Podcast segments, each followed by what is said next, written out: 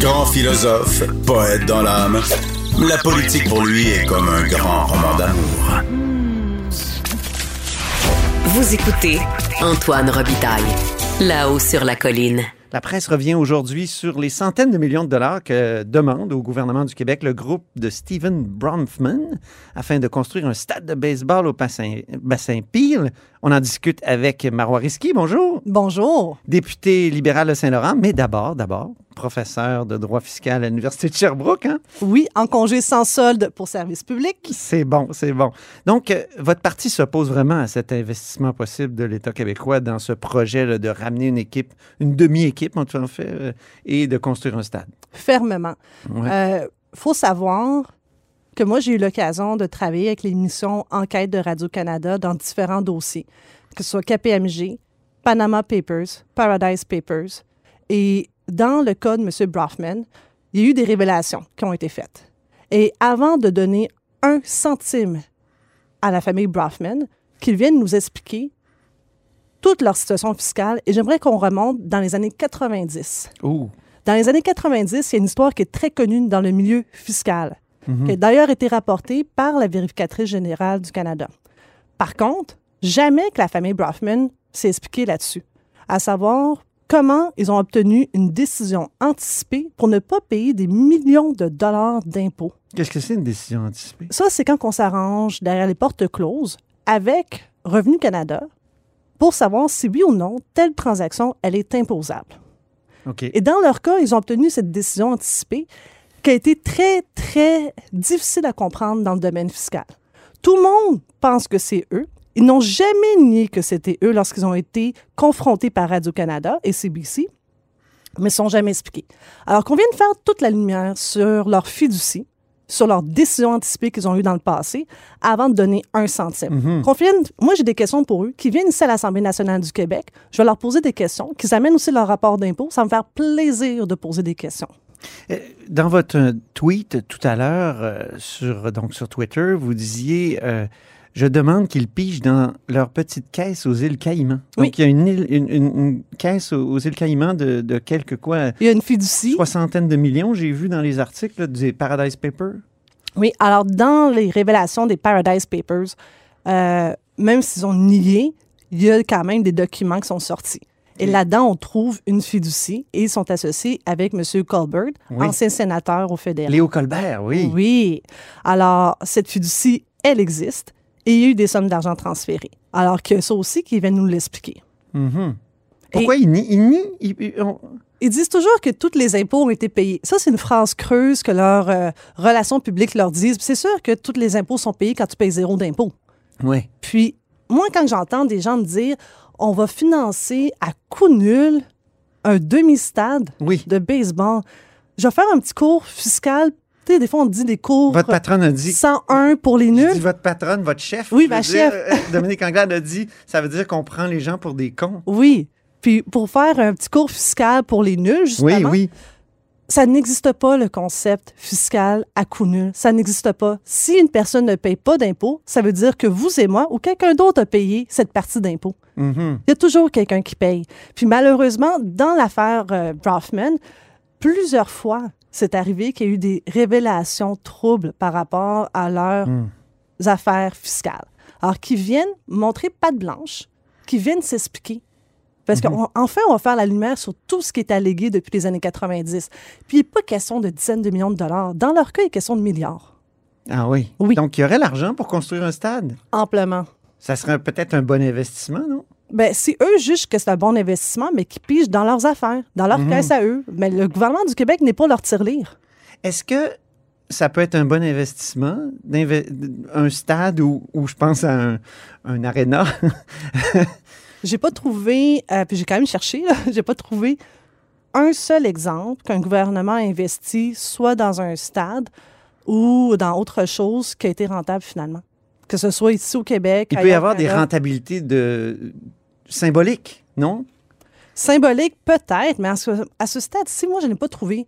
Puis aucun autre économiste en a trouvé des exemples concrets où est-ce le gouvernement a mis de l'argent public, puis finalement, ça a été, ça a été rentable pour les contribuables. Ça n'a pas été rentable. Alors là, est-ce qu'on peut apprendre puis dire, finalement, ce n'est pas rentable? Mais au-delà de tout ça, à la fin du- de la journée, le porteur du dossier s'appelle M. Brofman. Pour moi, là, il est fort clos de nous demander quoi que ce soit tant si longtemps qu'il ne paye pas, qu'il ne vienne pas nous raconter l'histoire au complet qui est arrivée dans les années 90 avec ses fiducies. Mais ça, il le fera jamais. Ben, dans ce cas, qu'il arrête de, de frapper aux portes pour avoir de l'argent? Mais oui. Comment vous expliquez qu'ils demandent de l'argent, ces gens-là, vu qu'ils en ont tellement? Non, mais je veux dire, ils, ils ont tout ce qu'il faut pour vivre, là, je veux dire. ils- Parce que l'argent des autres est toujours mieux dépensé, hein, on dirait. Mais il faut savoir que dans leur cas, ils sont habitués de faire des demandes. C'est- une tradition, là. Euh, à chaque fois, ils retournent pour, avec leur lobbyiste, puis vous autres même directement pour demander des sous.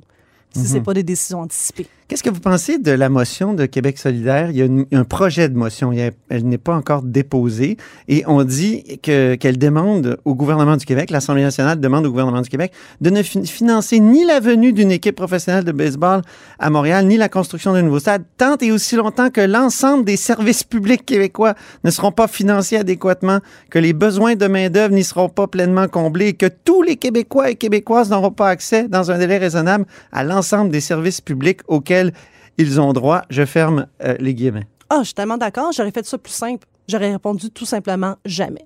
OK? Dans ce cas-ci, Jamais? Non, écoutez, il y a des allégations qui sont très graves, puis aussi des faits qui ont été euh, démontrés dans l'émission Enquête de Radio-Canada. Si la famille Brofman veut avoir des sous des contribuables qui viennent s'expliquer, Mhm. on est capable de les entendre ici à l'Assemblée nationale, on va les faire assermenter, pour te dire toute la vérité, rien que la vérité, puis on va poser des questions. Puis il y a des questions qu'on doit avoir. Puis honnêtement, j'ai goût de faire venir les, les fonctionnaires qui sont toujours en vie, qui ont traité cette décision à l'époque. J'ai goût de faire Ça, c'est venir les décisions, euh, de, décisions fédérales. Hein? fédérales, mais il faut savoir que la même décision a été acceptée dans les années 90 ici à Québec. Durant la période des fêtes. Hey, c'est rare que les Mm. fonctionnaires travaillent temps de Noël, mais cette, journée-là, pour la famille Brofman, tout le monde travaille à Noël. Bizarre, que, hein? euh, en 2011, là, euh, c'est un député libéral, le député de Darcy McGee, Lawrence Bergman, euh, qui avait été ministre du Revenu. Donc, euh, je veux dire, la fiscalité devait connaître ça. Dans le cabinet Charret de 2003 à 2007, il avait déposé un projet de loi, un projet de loi d'intérêt privé, projet de loi numéro 205, loi concernant certains actes de donation de Samuel Bromfman. Et c'était le député péquiste François Rebello qui s'était indigné, qui avait posé des questions. Finalement, ça avait été renvoyé, ça c'était en juin 2011, ça avait été renvoyé l'automne, puis jamais on aurait entendu parler de ce projet de loi-là. Donc, est-ce que vous seriez à l'aise, vous, d'être dans une équipe libérale où il y aurait un tel projet de loi encore déposé aujourd'hui, genre le projet de loi que... Il n'aurait pas passé au caucus. OK. Pour vrai. Oui? Moi, je suis pas venue en politique pour remplir le monde. Je suis venue Mhm. vraiment pour faire la lutte contre les paradis fiscaux, lutter contre l'évasion fiscale et l'évitement fiscal. Mhm. Puis je partage la même écœurantite aiguë de tous les contribuables qui, eux autres, là, dans chacun de leurs chèques de paye, ils voient les prélèvements d'impôts. Eux n'ont pas le choix de payer des impôts, c'est prélevé directement. Mais des gens qui sont fortunés comme ça payent des gens comme moi, des avocats fiscalistes ou des comptables fiscalistes pour s'assurer de ne pas en payer des impôts. Moi, je partage cette écœurantite aiguë. Mhm. Alors non, ça n'aurait pas passé. Bromfman, c'était le principal euh, Argentier. dire, argentier de Justin Trudeau. Quand vous avez été candidate pour le Parti libéral du Mhm. Canada, est-ce que vous aviez un malaise à cette époque-là? Moi, à cette époque-là, En 2000, je parle de 2015. euh, à cette époque-là, je n'étais pas au fait de tout ça. Et oui, quand j'ai su, j'ai dénoncé. Mhm. Et à ce jour, je n'ai jamais lâché le morceau de dénoncer cette fiducie. OK. C'est quel genre de fiducie? Là, c'est- est-ce que vous avez une idée de ce qu'il y avait dans le projet de loi que j'ai Non, euh, celui-là, non. OK. Mais c'est quel genre de fiducie? Comment ils s'arrangent? Parce qu'ils ont l'air d'avoir des beaux trucs. Ouais, il y en a plus qu'une, mais oui, comment ils s'arrangent? Euh, souvent, ce que dans les décisions anticipées à l'époque, euh, on pouvait s'arranger directement avec les hauts fonctionnaires. Donc, c'était l'avocat qui les représentait qui va dire si je fais telle transaction de telle façon, êtes-vous d'accord qu'il n'y aura pas d'impact fiscal? Donc, euh, ça ne générait pas d'impôt. Alors, ça, ça existe.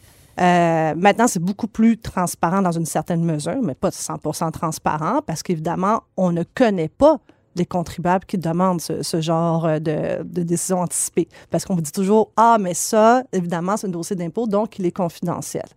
Moi, j'ai pas de problème à ce que les dossiers des, des contribuables soient confidentiels, bien évidemment. Mais il faudrait peut-être qu'on s'interroge lorsqu'il y a une certaine, certaines sommes qui sont en jeu.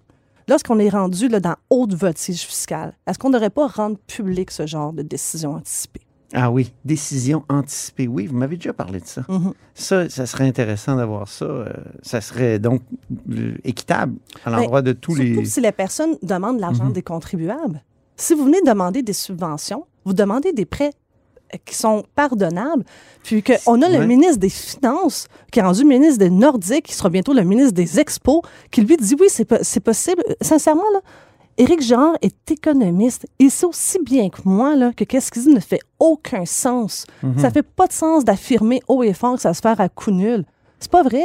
Mhm. Et quand j'ai M. Fitzgibbon, ministre de, de l'économie, qui partage, euh, qui dit la même chose, ça va se faire à coup nul, puis que François Legault, qui est le comptable en chef du Québec, qui croit à ça, là, honnêtement, non. Ça, ils savent, les trois ensemble, c'est, c'est supposé être les- nos trois meilleurs en économie au Québec en ce moment.